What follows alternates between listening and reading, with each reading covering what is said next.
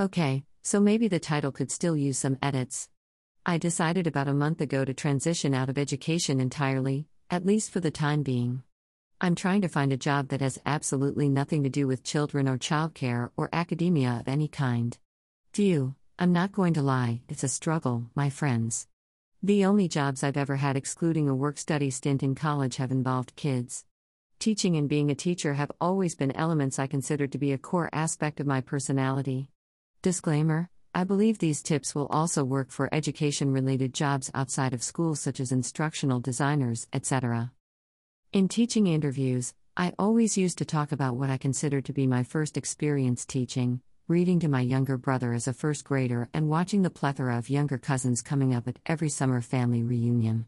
The first real job that I got my senior year of high school was working at an after school program tutoring and playing with elementary school students. I have always wanted to be a teacher and I have always been a teacher. While I'm sure these delightful tales warm the hearts of many, exclusive experience in childcare does not warm the heart of the world, which, dominated by the patriarchy, devalues and belittles the very significant and tangible skills used in professions dominated by women. We are just teachers, just like all mothers are just mothers, just like nurses aren't real doctors, just like secretaries aren't real businesswomen, just like. Well, you get it. I've previously written about teaching being akin to an abusive relationship, and that metaphor still remains. The cycle of abuse relies on the notion that the abused individual does not believe that they deserve better than the horrors they are facing. Teachers are used to believing that they are just teachers, just working with kids, just delivering instruction, and so many of the daily tasks we don't even consciously think about. We knew what we were getting into, so we shouldn't expect better, right? I haven't been at this very long, but I know how it feels. Transitioning out of teaching feels more intimidating than any parent teacher conference or faculty meeting or demonstration at the Capitol for a living wage and basic human decency. How do our skills translate out of the classroom, let alone out of the field of education entirely? How dare we dare to dream of being valued for the skills and unique attributes we bring to the table? Dare with me, dear reader. Here are just a few tips that I've discovered as I've begun this journey for myself.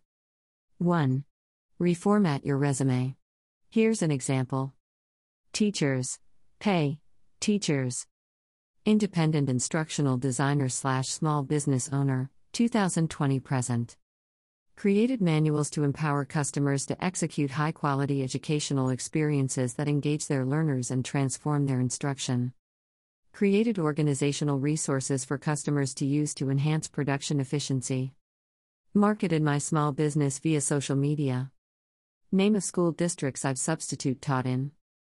Substitute Educational Facilitator, name of city metro area, 2020 present.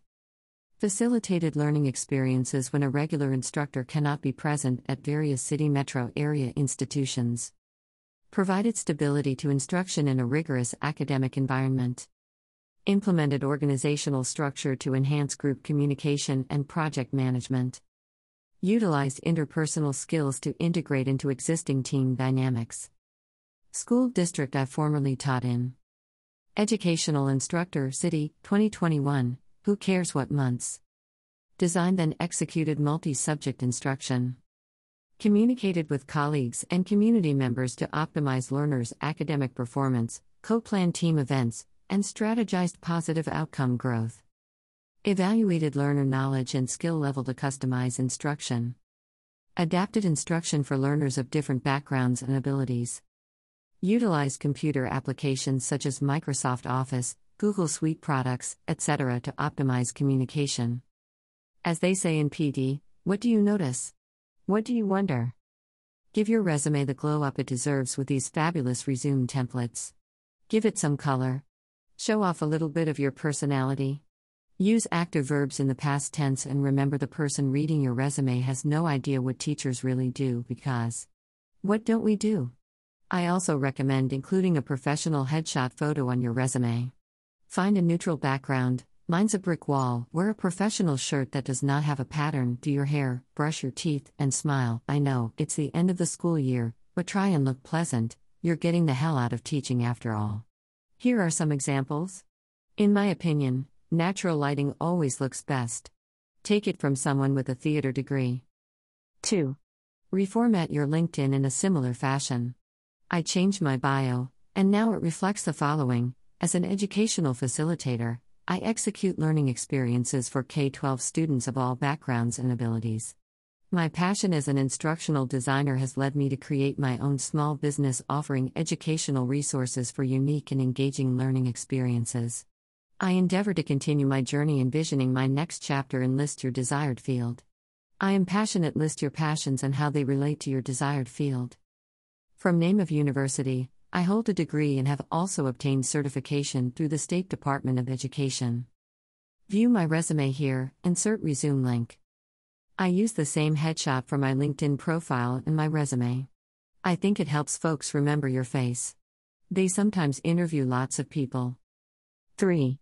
Create a list of the skills you use in your current role verbal communication, written communication, interpersonal skills, intrapersonal skills. Here's the difference public speaking, negotiation, collaboration, data collection, data analysis, Microsoft Word, Excel, PowerPoint, learning management system, Google Drive, virtual instruction, conferencing, event planning, organization, data tracking, writing, grant writing, customer service, CPR training, tech support, community outreach, transportation coordination, curriculum writing, performance analysis, etc. Think micro level.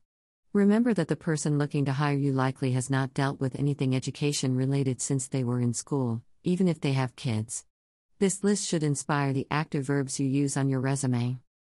4.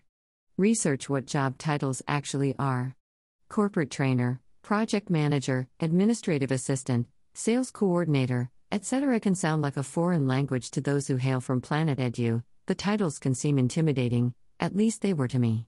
Google away like a mad person. You want to make sure you understand the role before you apply because you don't have time to waste. 5. Align your skills list with your role research to find out what you actually want to apply for. 6. Also research the types of benefits available. I had no idea 100% medical coverage was even a thing that existed until a company mentioned it to me in an HR meeting I had immediately following one of my interviews. 7. Apply, apply, apply. You need to be customizing your resume for every single job you apply for. Use your writing skills and bring to light your most relevant skills for that position in the description of your previous or current role. It's about the quality of your application, not the quantity of your applications that will land you your desired role. In other words, don't half ass extra credit assignments when you didn't put 100% into the actual class coursework, if you know what I'm saying. Winking face, you want to boost your GPA? Stay with me on this metaphor, not just pass the class. Research the companies you're applying to as well. Do they align with your values? Does the field genuinely interest you? 7. Interview time. My biggest tip for interviews is to use the fact that the folks interviewing you have more often than not been a teacher or worked in the education field to your advantage. Keep in mind that your role is to explain and prove the parallels between your skills and what they are looking for. Example In my previous role as a teacher, I communicated with a wide variety of clientele from students to parents, to colleagues and supervisors. This speaks to my adaptability and interpersonal skills that would be required in this role. Make your interviewer see the comparisons between your current role of teaching and the position as you understand it. Be mindful of your nonverbal body language and cues. Smile, sit on the edge of your seat, be cognizant of your posture, make eye contact, actively listen, stay calm through your nerves, and don't be afraid to pause to think or ask clarifying questions. I am a huge believer in manifestation and visualization exercises. Come up with a mantra you can repeat aloud. Write yourself a pep talk. If it helps, think about what you would say to a student, say it out loud. Find a calm space, close your eyes, and visualize a successful interview. For me, this is more effective when I visualize actions rather than the specific words of the conversation. Think about it like intentional daydreaming. Picture yourself greeting them with a firm handshake. See yourself smiling and actively engaged in conversation. Relax your shoulders and drop your jaw. Engaging in mental rehearsal, even for 10 to 15 minutes, can have a significant effect on your well being. Do a power pose. Common interview questions, and how you might answer them. How are you? Be honest. I'm great. I'm looking forward to, these are examples, The weekend because my partner is taking me out to a nice dinner and or I plan to relax at home tonight to watch The Bachelorette. I'm excited to be here and learn more about the role. How are you? You want to engage the person interviewing you on a human level and appear personable. Show genuine interest. Just saying I'm good doesn't provide a jumping off point. Instead, it ends the conversation. Tell us a little bit about yourself. They don't need to know about your education or background, they have your resume. Meet them in the here and now. In my current role as name of role at name of company, I've been able to use these skills that I feel translate to desired position as I understand it because of these reasons. Can you tell me a bit more about the ideal candidate for this position? Don't be afraid to end your response with a question. Interviews are a conversation and you'll appear more engaged. What is your greatest strength? My current role has allowed me to grow significantly in specific skill through list contributions to name of company which translate to this role's need for someone who has such and such quality in order to the effect that quality would have in the role, etc., such as grow productivity, make an impact with clients, etc. What is your greatest weakness? Be honest but have it be relevant to the role. My own answer to this question is an area of personal growth I'm prioritizing is becoming more attuned to my own personal limits. It's important to me that any projects I complete are of the highest possible quality, so I don't want to take on more than I can handle in a given time frame or with limited resources, etc. When I do have a lot on my plate, I most often prioritize tasks by deadline and make a plan to reach milestones of bigger projects that might require more finesse. There's absolutely nothing wrong with role playing interviews with someone you trust to practice. 8. Ask at least two questions at the end of your interview. You are, most likely, unless you're really just not feeling it, which is fine also, in the mindset that the conversation is going to continue as you move forward with the next steps when you get hired, so make your confidence clear by asking some questions. Here are a few question ideas that you can use as a backup if you're not quite sure what to ask that will work for most interviews. Is there anything about my experience or qualifications that I can clarify? What do you enjoy at the company? How have you grown since working at the company? Where does this role fit into the company's dynamic and or culture? How have past employees been successful in this position? What challenges does this role pose? What does success in this role look like? What growth do you expect for this role? I think more than three questions are too many, so make them intentional, and the interview with a firm handshake and a smile. Send a follow up email shortly after your interview thanking them for the opportunity to interview and mention that you look forward to hearing from them, especially if they didn't tell you when you'd hear back. 9. Salary expectations as a concept completely dumbfounded me as a person with exclusive experience in childcare, aside from a work study stint in college. Remember that companies budget a set amount they plan on paying the employee they hire for this role. Rather than an hourly or yearly amount, consider negotiating using the phrase within 15% of your budget for this position. Keep in mind there are other things a company can offer you besides just a great salary, such as really amazing health insurance.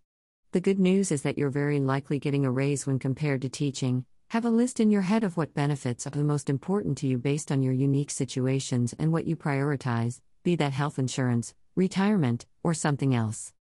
9. This is going to be controversial advice, and I fully realize this tip does have my own privilege as a single, young person without children attached, but do not just take any job you are offered. Here are a few criteria to consider when deciding whether or not to take a position offer. Do you fully understand the role? Are you satisfied with the salary and benefits being offered? Are you excited about the position? Can you see yourself in the position long term? Can you see yourself growing significantly personally and professionally in the role? Were the people who interviewed you and the company atmosphere personable? How did they treat you as a candidate during the interview? Do they understand and, more importantly, value your prior experience and skills you gained in the field of education? Is there an appropriate work life balance? Taking a job you don't want can lead to the misery and burnout that caused you to leave teaching in the first place.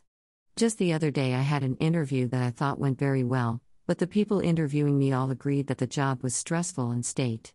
After the heinous experience I had as a first year teacher that had serious determinantal effects on my overall well being, I saw this agreed upon admission as a giant red flag and decided to go in another direction.